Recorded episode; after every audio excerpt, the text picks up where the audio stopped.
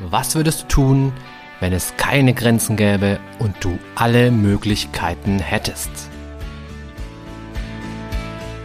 Herzlich willkommen bei Mind Skills to Go, dem Podcast für alle, die über sich hinauswachsen wollen. Mein Name ist Alexander Witt und ich freue mich sehr, dich hier zu begrüßen.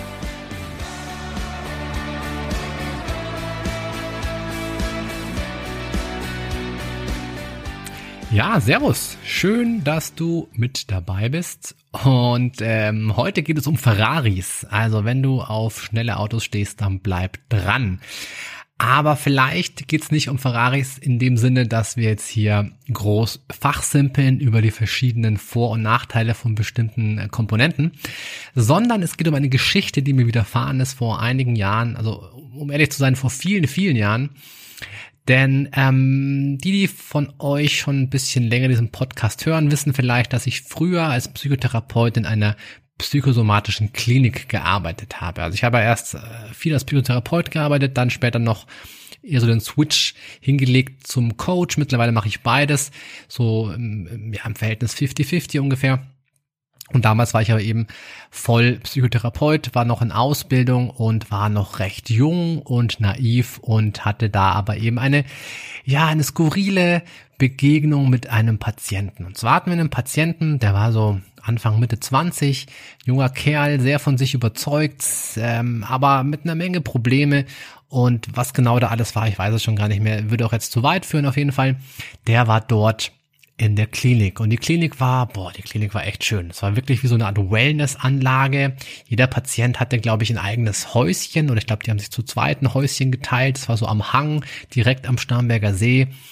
Und ja, war wunderschön. Und man ist dann runtergegangen Richtung See und unten am See war dann das große Therapiezentrum, wo unter anderem ich auch dann eben mein Therapiezimmer hatte. Und da hatte ich eben diesen einen Patienten, junger Hüpfer, und der war insofern bemerkenswert, weil er fuhr einen knallroten Ferrari.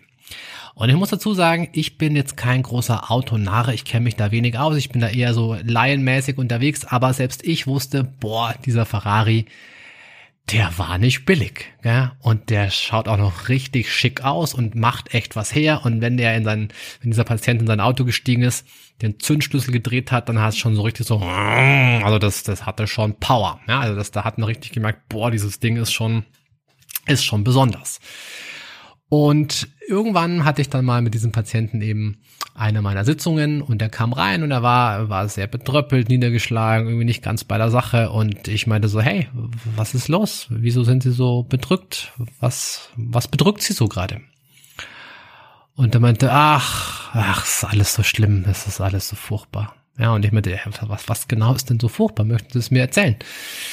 Und er meinte dann, ja, wissen Sie, Herr Witt, ah, ich habe ja diesen Ferrari mit ja, weiß ich. Man muss dazu sagen, er hat das ein paar Mal erwähnt, ganz dezent, naja, nicht ganz dezent, also eher das Gegenteil, es war fast schon so, dass man sich für ihn so ein bisschen fremdschämen musste, weil er wirklich überall rumposaunt hat, wie toll er doch ist und dann fiel eben auch dieser Satz, ich bin geil, weil ich Ferrari fahre. Ja, und das war, also spätestens am, an dem Moment dachte ich mir, puh, ja, ähm, kann man so machen, muss man aber nicht so machen. Egal, auf jeden Fall wir saßen in dieser Therapiesitzung und dann meinte, ja, Herr Witt, ach, ist echt schlimm. Also ich, Sie wissen ja, ich fahre ja Ferrari und ähm, also wenn ich da rumfahre, das ist super. Ja, das ist ja, also fühle ich mich, als wäre ich der König der Welt.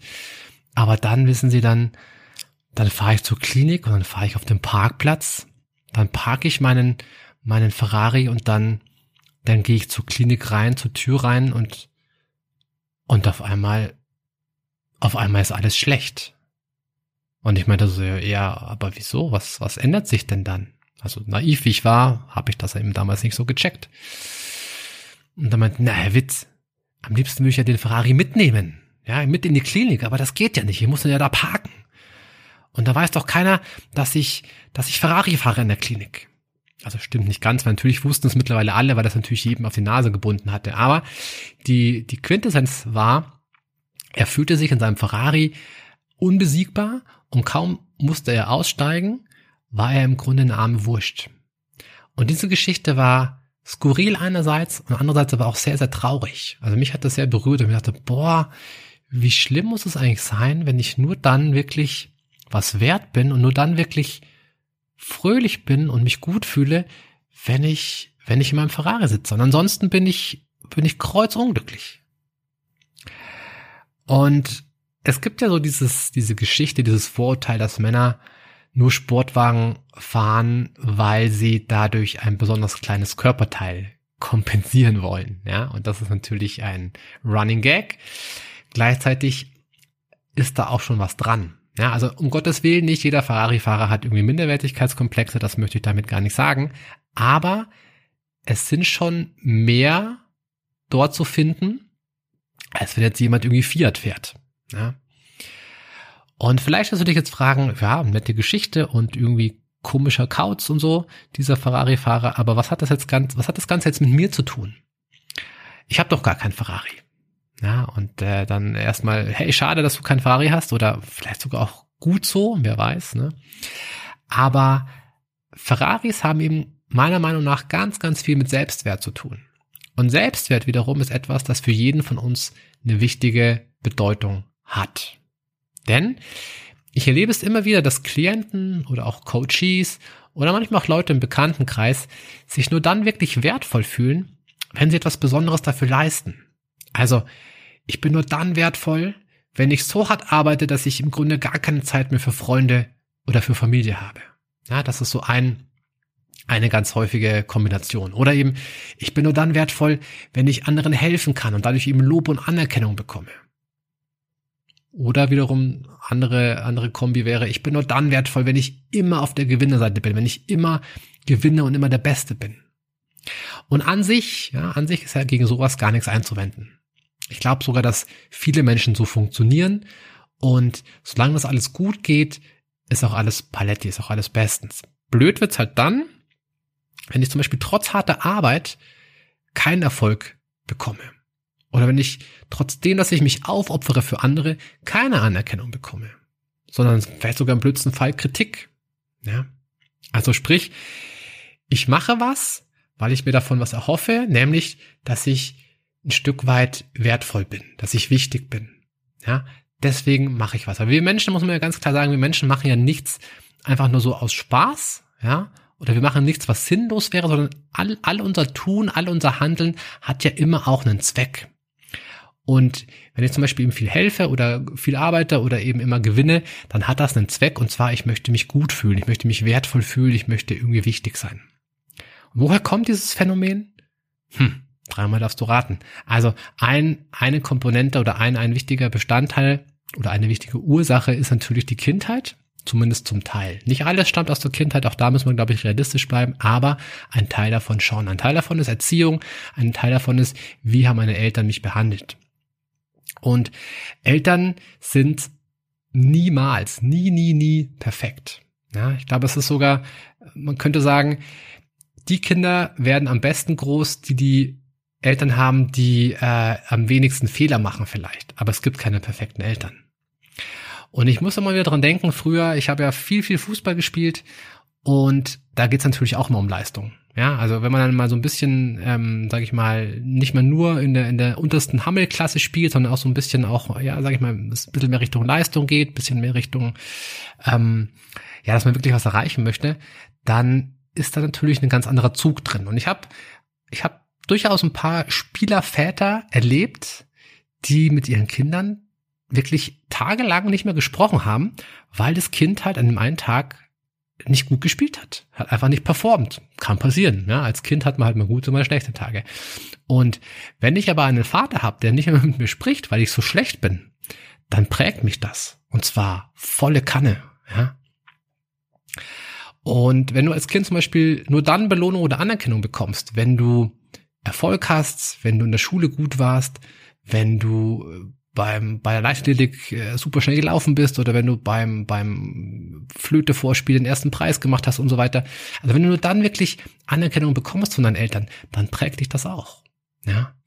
Also ich, ich kenne, wie gesagt, viele Beispiele aus meiner Kindheit, wo ich dann Freunde hatte, die haben dann für eine gute Note irgendwie fünf Mark bekommen. Für eine Eins, glaube ich, fünf Mark und für eine Zwei, zwei Mark. Also du hörst, ich bin echt alt, gell? Wenn, damals gab es echt noch Mark. Ich bin völlig erschüttert, wenn ich das hier gerade so erzähle. Aber wie auch immer, also es gab damals Mark und für eine 1 gab es, ich weiß gar nicht, ich glaube der Tarif war wirklich für eine 1 5 Mark, für eine 2 2 Mark. Und dann gab es wiederum Mitspieler von mir beim Fußball, die haben für ein Tor 3 Mark bekommen. Und ich glaube 5, ich weiß egal, auf jeden Fall Geld. Ja, sie haben Geld bekommen für ein Tor. Ich habe kein Geld bekommen für ein Tor. Ja, fand ich unfair damals.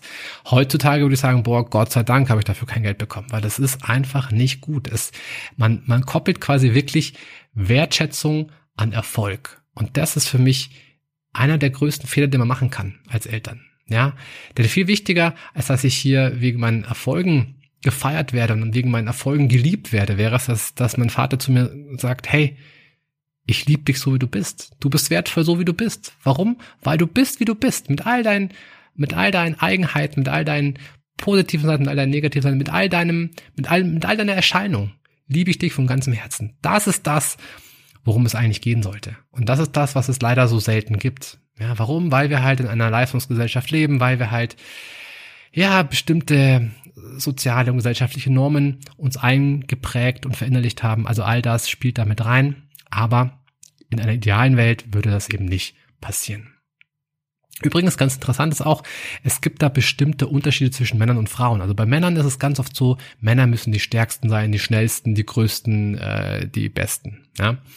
Bei Frauen ist es eher so dieses, Frauen sollen vor allem sehr sozial sein. Also da gibt es eine andere Währung. Ja, bei Männern ist es wirklich Erfolg, bei Frauen ist es meistens eher dieses Soziale. Und auch das wiederum natürlich äh, ist durch unsere Gesellschaft mitbedingt. Ja, also du siehst, in einer idealen Welt würde man eben das Ganze nicht an bestimmte Bedingungen koppeln. Aber hey, ja, ist halt wie es ist. Man kann blöderweise auch die Zeit nicht mehr zurückdrehen. Du hast einfach die Erziehung genossen, die du genossen hast. Du hast die Eltern gehabt, die du gehabt hast und so weiter und so fort.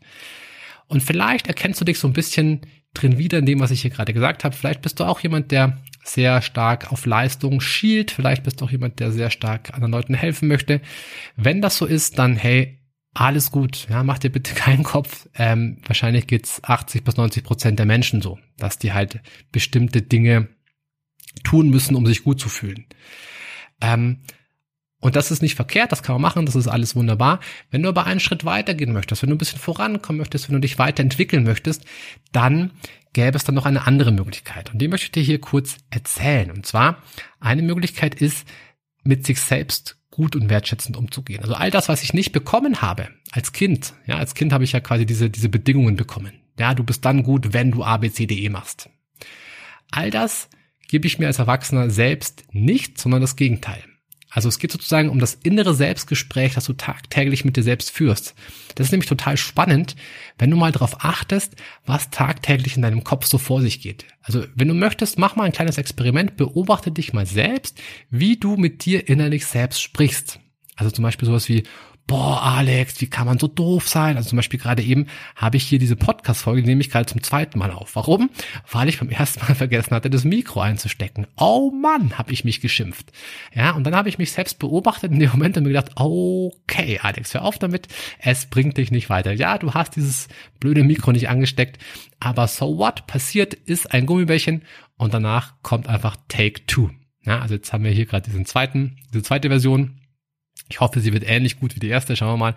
Aber auch da haben wir wieder dieses Leistungsintrojekt drin. Du siehst also, diese Selbstgespräche, äh, die haben viele, viele Facetten. Und du kannst dich im Grunde bei allem, was du tust und denkst, selbst beobachten. Und du kannst eben schauen, ob du, ob du dich selbst beschimpfst oder ob du eher sagst sowas wie, boah, Alex, geil, du hast die Chance, das Ganze nochmal aufzunehmen. Boah, herzlichen Glückwunsch, cool, cool, cool. Schön, dass du nochmal ins Mikro sprechen darfst. Könnte ich auch zu mir sagen. Ja, also es gibt einfach verschiedene Möglichkeiten, du verstehst, was ich meine. Ähm, und dazu gibt es eine sehr, sehr schöne Übung, die allerdings nicht ganz ohne ist. Und zwar ist es die, die Spiegelübung und die funktioniert folgendermaßen. Du stellst dich also in der Früh vor den Spiegel, mittags und abends am besten auch nochmal. Du schaust dich im Spiegel an und du sagst zu dir, du lächelst dich erstmal an, ja, du atmest ein paar Mal tief durch und dann sagst du dir, hey, ich bin, ich bin wertvoll, weil ich bin, wie ich bin. Ich mag an mir das und das, ich schätze an mir ABC und ich liebe an mir XYZ. Und du sagst natürlich bitte nicht, ich mag an mir, dass ich immer der Beste bin, weil dann hätten wir genau das, was wir nicht wollen. Sondern du sagst, ich mag an mir, dass ich ruhig und ausgeglichen bin. Ich schätze an mir, dass ich mh, mm, viel Geduld habe und ich liebe an mir, dass ich manchmal wie ein Kind ausgelassen durchs Wohnzimmer auf einem Gummiball hüpfen kann. Also du wählst so Dinge, die eher wertfrei sind, die eher neutral sind. Und sagst das zu dir, zu deinem Spiegelbild. Und wahrscheinlich, wenn du gerade diese Übung hier äh, gehört hast oder wenn du mir gerade zugehört hast und dir diese Übung vorstellst innerlich, könnte ich mir vorstellen, dass als allererstes so ein Satz kam wie, boah, nee, was für ein Mist, boah, was für eine blöde Übung, nee, das, also das ist nichts für mich. Das können andere machen, aber ich, nee, nee, nee, nee, nee. Ja?